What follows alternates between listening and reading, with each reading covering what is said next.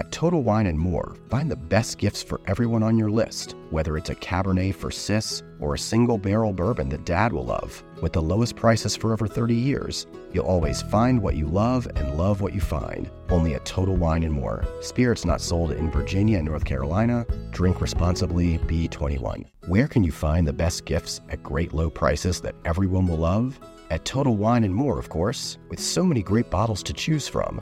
Find something for everyone on your list, whether it's a Cabernet for your sis, sparkling wine for a coworker, or a single barrel bourbon for dad. And if you need any help, just ask one of their friendly guides for advice. With the lowest prices for over 30 years, you'll always find what you love and love what you find. Only at Total Wine and More. Spirits not sold in Virginia and North Carolina. Drink responsibly, B21.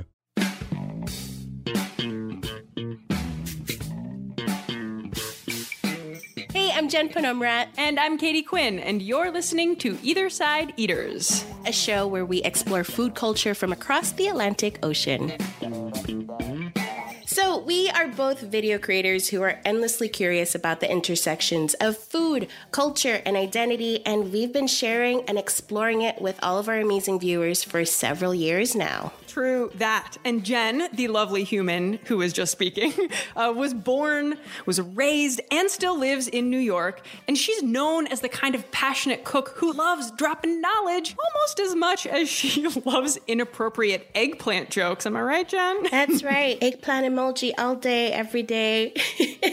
and Katie, right here, she is from Ohio, uh, lived in New York City for a decade, and now lives in Europe, currently in London. She's a writer with two published books under her belt. Go girl. And a background in journalism as well as a stint in culinary school. So, what is Either Side Eaters all about?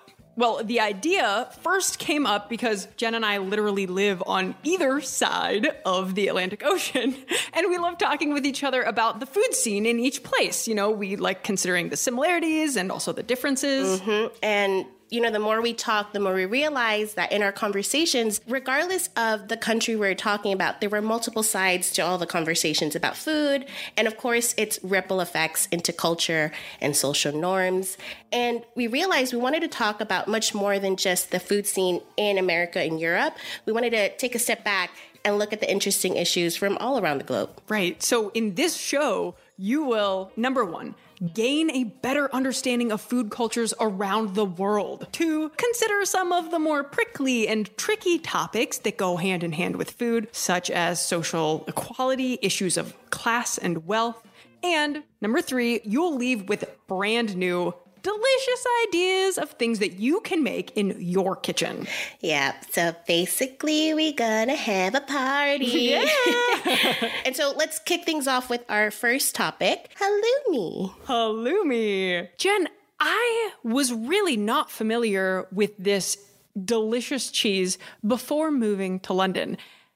But over here, it is absolutely everywhere. And Connor and I have fallen head over heels in love with it. What's your situation over there with halloumi? Yeah, I, I love halloumi, but unlike over there, here it's not readily available. At least when I started on looking for it, which was probably around 2012 to 2014, around that time, could barely find it anywhere. And I only heard about it because of British celebrity celebrity chefs like Jamie Oliver. I can't remember if it was Jamie Oliver or Nigella.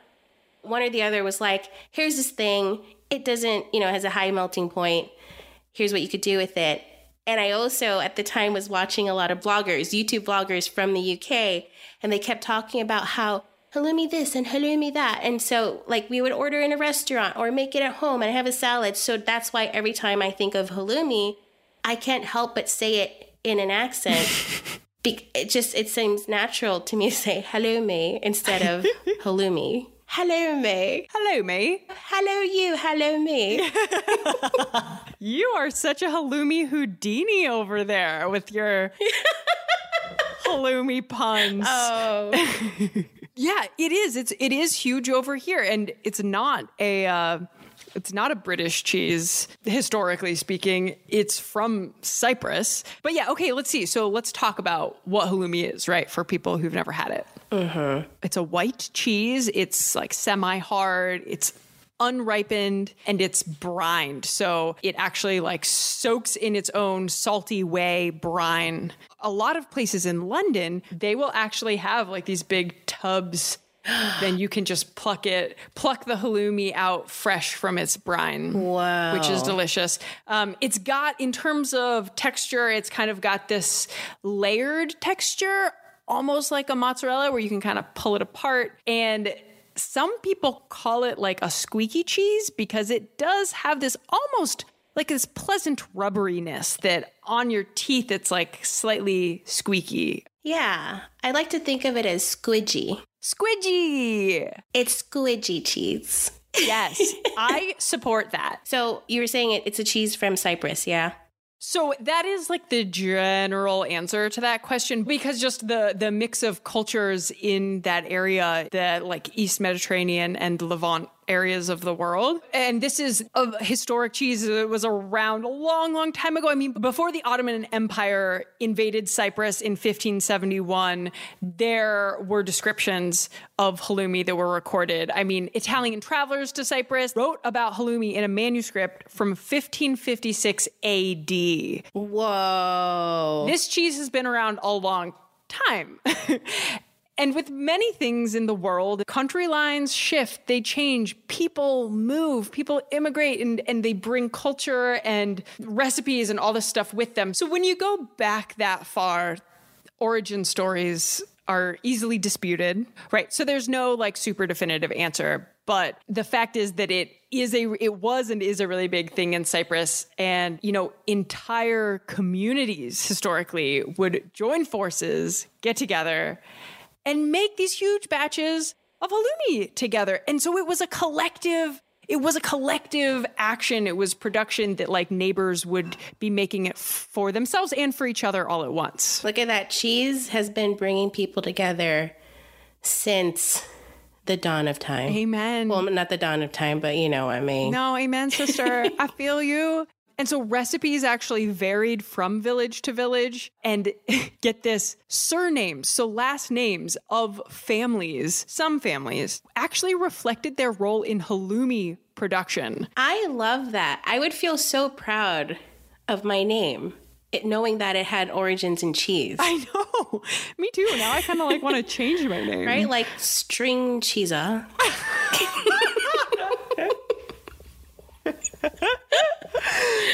I dig it. Jen String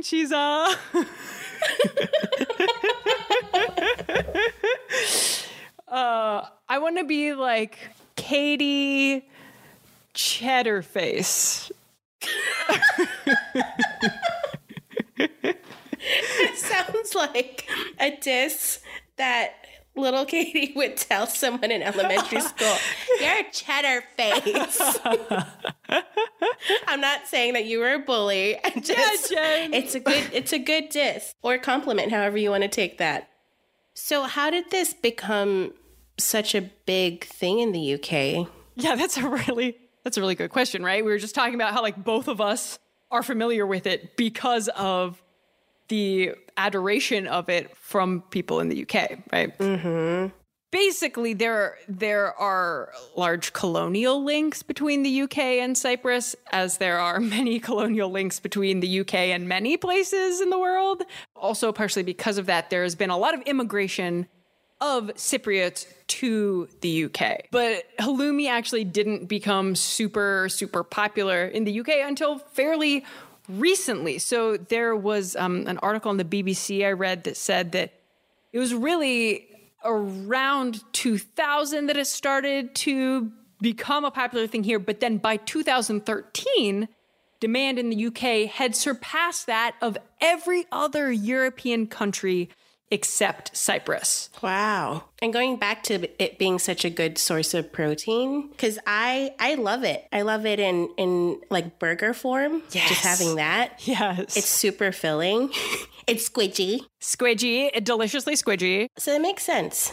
That makes sense why it's becoming so popular. And now like it's clearly gaining popularity in America, right? And other places. Is it like the thing where, and I only learned of this recently, like within the past two or three years, like in Italy, when things are what's it called when they're like trademarked Yeah, it's called protected designation of origin. PDO. Yeah. Other examples of this are like champagne, right? So for a sparkling white wine to be called champagne, it literally has to be made in Champagne, France, using like this very specific champagne method of making wine. Halloumi producers in Cyprus are actually fighting to get a PDO from the European Union so that nothing can be labeled halloumi unless it's from Cyprus. And obviously, they like that because that's just a better economic model for them. If anyone can make halloumi, which happens like dairy farmers in the UK make halloumi with cow's milk, which is not traditional, and they call it halloumi. So you can kind of see where the lines start to get blurred a little bit if um, the laws don't exist. But so, yeah, I would say there are arguments on either side of it. Yeah. Huh. So tr- traditionally, it's sheep's and goat's milk. Right. Tends to be like a mixture of sheep's milk and goat's milk. I believe the sheep's milk is a little more traditional, maybe, but um, but really both of them, it's a combined it's a combined milk situation. Got it. So like if other countries try to make their own version of halloumi, and there's different cheeses that are similar. Yeah. But if they try to to market something as halloumi, they got it like Canada got to take out the U. It's halloumi. Well, the, I think halloumi producers in Cyprus are still fighting for this to happen. So, like currently in the EU, that law does not exist. So that British producers can make it and they can make it with cow's milk from British cows and they can still call it halloumi.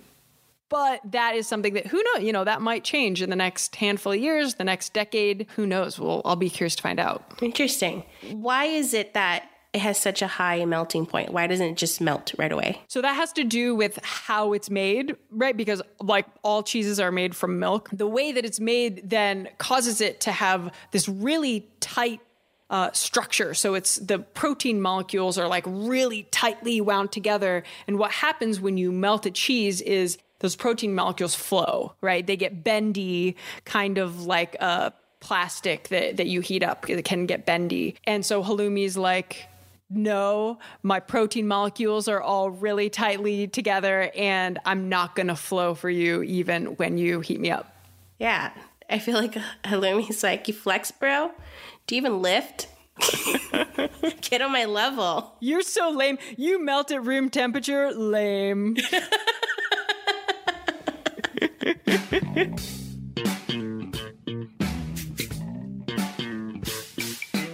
yeah, halloumi definitely uh. looks down its nose on brie. That's for sure. Oh, but I love both. I love both too. We did get some questions about how to eat halloumi. Hi, guys. So, I spotted a package of halloumi cheese the other day, but I decided not to buy it because I wasn't sure how to eat it. What's a really easy but tasty way to enjoy it? Hi, Katie and Jen. I love halloumi as an appetizer, just broiled with some delicious bread or pita, but I'd love some more ideas in incorporating halloumi into a full meal, especially one that, you know, has a nice balance between delicious fried cheese and maybe something a little more healthy. Thanks. So how do you what how do you like to eat halloumi? I'm really curious. I've prepared it grilled for halloumi burger Mm. or like on a salad. So like what will you put on a halloumi burger? Uh, the halloumi burger that I enjoy is grilled halloumi with like roasted uh, red bell pepper and Mm. sandwiched in between grilled portobello buns, portobello mushroom buns. Oh, that sounds so good. Yeah. I like it. I'm I'm a portobello bun girl. I know some people don't like to use it as a bun, but sometimes like I love bread, but sometimes I just want a grilled mushroom. And so I like the combination. Um, and then uh, it, just grilled with some salad is a really great way to have it. Ah, yeah. And then in restaurants, I've had it fried, like like halloumi fries, mm-hmm. right? And that's it. I haven't really, but I, I did try something this weekend. Oh, what'd you yeah, what'd you make? So I was thinking about I wanted curry, like a Thai curry, and I really like Thai masaman curry. So it's like a yellow curry. Do you have you had that with like Yeah. potatoes I have, and yeah. and there's peanuts in it? Yeah. so good. I've had that with chicken, tofu, and I thought, what if I try halloumi? I I did it and it worked really well. Oh my It was bomb. that So it was just so like good. it was it was hearty, it was delicious because it made me think about was it Priya? Yeah, Priya Krishna said this in a um actually another Food 52 network podcast, The Genius Recipe Tapes with Kristen Miglore. Priya said that she actually makes a twist of sag paneer um, that's in her book Indianish, where she puts feta cheese in instead of paneer, which is super dope. But then she said that she's heard of people also adding halloumi, although she had never actually tried it. Yeah, I couldn't get that out of my head. So I think that's what inspired me to do it with with this curry. It was just so good. Well, so that's awesome. Like it, that it works with so like with Priya's example, it works with like a pretty classic Indian dish. With your example, it works with a pretty classic Thai dish.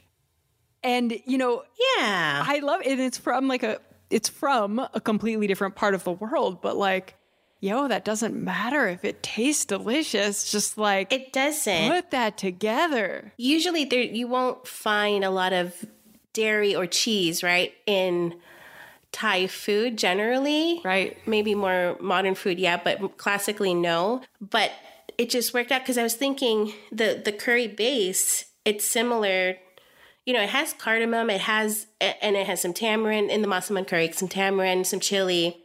Um, and then in the curry, usually I'd put white vinegar, but instead I was like, let me put some tomato paste for the acidity to kind of bridge the saltiness of the halloumi and like the slightly sweet nuttiness of the the curry base. It was so good. You also had told me about um, using halloumi as a low carb pizza option, like using halloumi as the crust. And that kind of blew my mind. Yeah. How how do you like to enjoy it? We eat it a lot in like the very typical ways. So, like pan fried, and we'll put it in a wrap or on a salad. We'll have a lot of like salads for lunch and pan fry some halloumi, put it on. That's that's definitely a go-to for us. I would say a little more special occasion stuff. Um, it's really good sweet. So I mean, just like think of it as like I don't know, like a goat cheese and. I love goat cheese with a little drizzle of honey. Oh yeah. And like halloumi with a little honey. Oh yeah. that hits and it's it's similar to like structurally it's similar to a lot of different cheeses from around the world and the one i can closely relate it to aside from feta is queso fresco or what do they call it? Queso de freír which is like cheese for frying right? Queso para freír. So in queens i used to order this we had a lot of colombian restaurants by our, our place and i would always order for dessert dulce de brevas or mm. higos which are figs. So these like beautifully macerated like it- they're just they're just they're they're broken down in the, this caramel essentially and then it's always served with a, a slice of queso fresco or something like it that's firm it's squidgy and salty so it has that nice contrast with the sweet because it's super uber sweet oh, it's super uber Um, sweet. Ooper. I love saying ooper. It's super ooper sweet. I love making up words. And that same cheese is used, it could be fried, like you're saying, either pan fried, some people deep fry it. Um, there are different, like Caribbean, South American countries that fry it up for breakfast. So D- Dominicans have queso frito.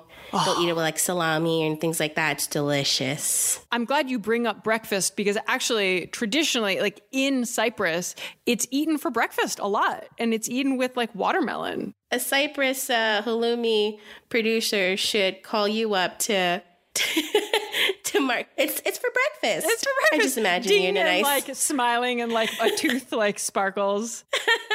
but it makes sense to eat it with with watermelon, much like feta. Yes. that combination. Yeah, Yes. I love it. Love it. I, love I'm it. just imagining myself sitting outside in Cyprus eating fresh halloumi with olives and bread and a hunka hunka fresh watermelon. and some mint on there.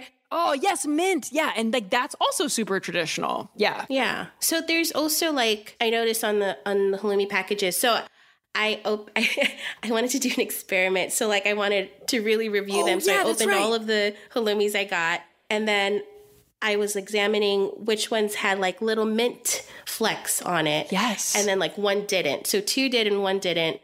So that yeah, what do you know? Like, is that always a thing? Well, is yeah, that usually the traditionally, standard? Yeah, so traditionally mint leaves were used as a preservative. So it they were they you know Ah. wrapped the halloumi in mint leaves um, for freshness, and then some of the flavor was imparted. So yeah, that's really interesting that a couple of the packages had that, but then that the one didn't.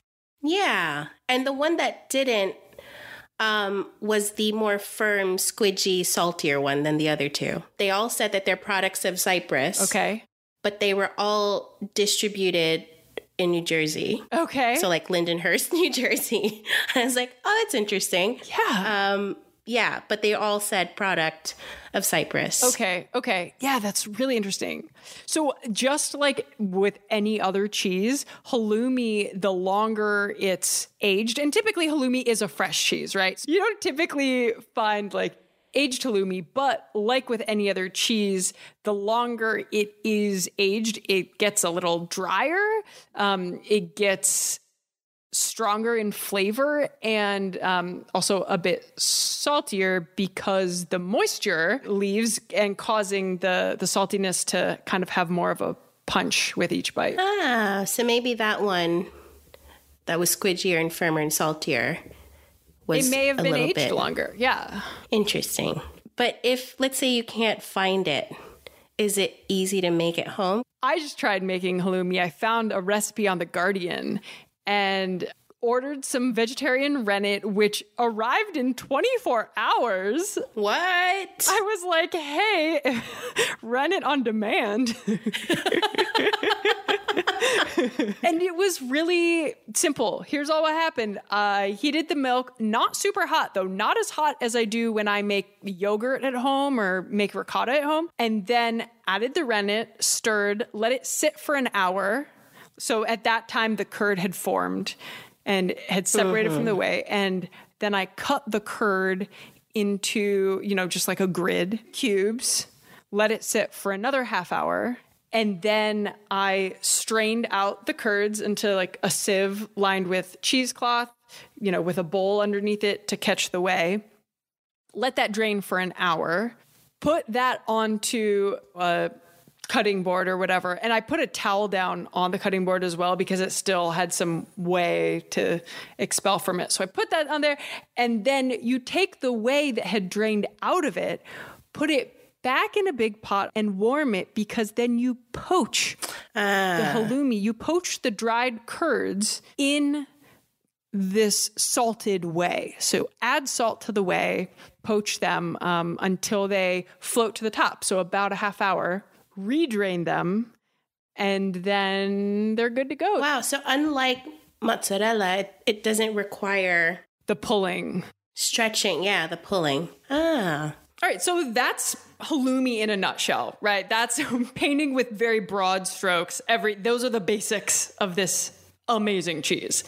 And I have to say, I mean, Jen, you know this because you're my good friend, but I haven't really shouted this from the rooftops. But Connor and I have been vegetarian for since 2018, you know, with some exceptions, but pretty much vegetarian. And I have to say that I'm really grateful for halloumi for that reason because at you know a barbecue or something, grill up some halloumi cheese, put it between two buns with you know ooh, some grilled avocado or something, and it's just there's no issue at the backyard barbecue. I appreciate that.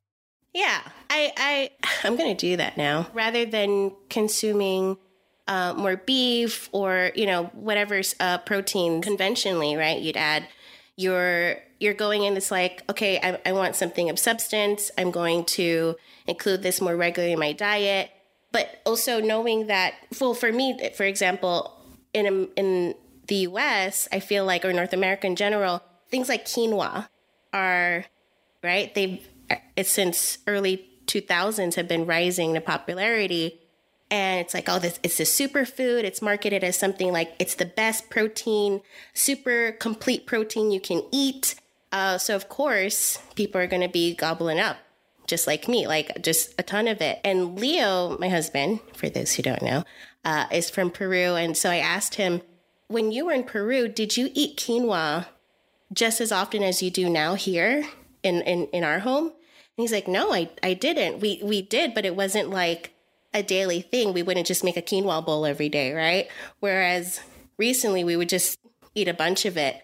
Um, but then learning more about how much it has affected their local economies um, along the Andes and thinking about just considering that, it's like, okay, I still want to enjoy that. And we can in a way uh, that makes sense in moderation. Um, but just always, I think that's why it's important, right, to dive into and, and have knowledge about what ingredients are available, right? So if why are we concentrating so much on one one grain or in this case seed what are the other options? What do you think about that? Yeah. Yeah, no, it's hard though, right? It's tough, Jen, because it's like anything anything we eat, if we look at it too much Eh, or too closely, you can we can make ourselves feel kind of bad about about it. Yeah. And I think it's good to sit in those feelings. Totally. I mean, the thing that I really love about what you're saying and what you're suggesting is that like curiosity is at the heart of it. So instead of just accepting something for what it is, grabbing it off of the grocery store shelf. It's like, well, go a little bit deeper. Like, follow your curiosity into the foods you're eating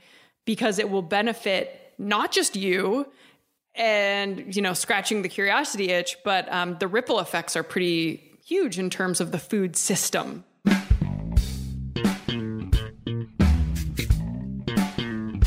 So basically, uh, you know, to wrap up here, halloumi it's hella good. Oh, Katie. Hallelujah, good. Oh, hallelujah, halloumi is good. There you go. Hallelujah, that was better. halloumi is good. And we we hope that you guys like maybe maybe learned a little something about halloumi. If you if you're not familiar with it, like please go try it. If you like this show, don't forget to subscribe and leave us a rating and review. You could also drop us a question using the link in the show notes. And in the meantime, you can see what we're up to by following us on Instagram at Jen Eats Life and at QKatie. Special thanks to the musician who wrote and performed our theme song, Brian Quinn. Hey, that's your brother. You can follow him on Instagram at BQFunk. Bye. Ciao.